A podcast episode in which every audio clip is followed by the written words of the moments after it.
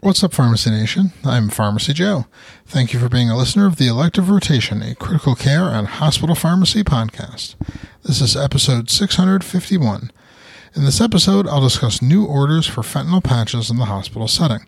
I have all the evidence supporting today's show linked in the show notes at pharmacyjoe.com slash episode 661. Transdermal fentanyl patches are contraindicated in the treatment of acute pain or in patients who are not opioid tolerant. This contraindication is in response to many reports of severe and fatal patient harm from the use of fentanyl patches for acute pain or in patients who are naive to opioids. While oral opioids have the potential to be harmful, if a patient becomes drowsy from too much opioid, they will stop oral intake and this will allow for the opioid to wear off.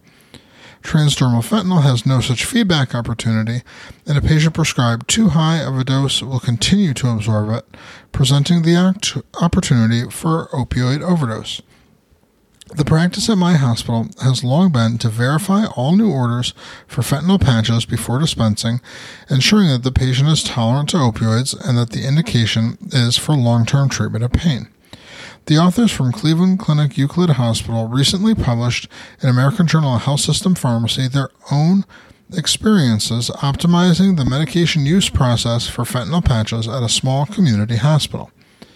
In 2017, the authors developed and implemented a procedure requiring an opioid status verification by a pharmacist for all fentanyl patch orders.